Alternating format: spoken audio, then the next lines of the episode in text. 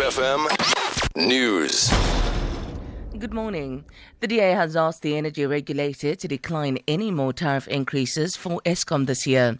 NERSA has confirmed Eskom is formalising an application to reopen price determinations, allowing for a further increase in electricity tariffs. DA MP David Ross says he will write to Finance Minister Nhlanhla Nene to request that he decline the application. Should the application be approved, tariffs will rise by up to 23% on April the 1st. Eskom has battled to keep the lights on, and its credit rating has been downgraded to junk status after the suspension of four top executives. The Meiringspoort Pass in the Karoo has been closed following heavy rain in the catchment area. Traffic officials say water levels have dropped considerably since yesterday afternoon, but that there's still mud on the road surface, making it slippery and unsafe. An assessment will be done this morning to determine when the pass will be reopened. Earlier, a bus crashed in Meiringspoort near De Rust, lightly injuring 24 passengers. It's not clear if the crash was due to the rain and slippery conditions. There were no fatalities. Archbishop Emeritus Desmond Tutu has called for a more intensified fight against tuberculosis.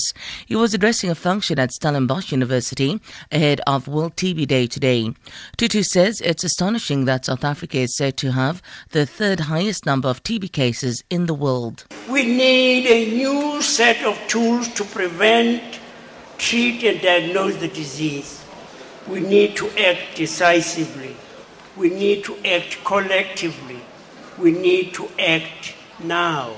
This ought to be our next liberation struggle, next to poverty.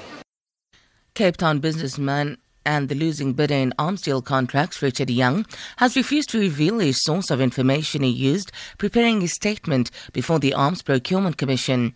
During cross examination, Michael Cooper from the Department of Defense asked Young to name the retired admiral he claims was his informer. Cooper also accused Young of attributing most of his evidence to faceless informers.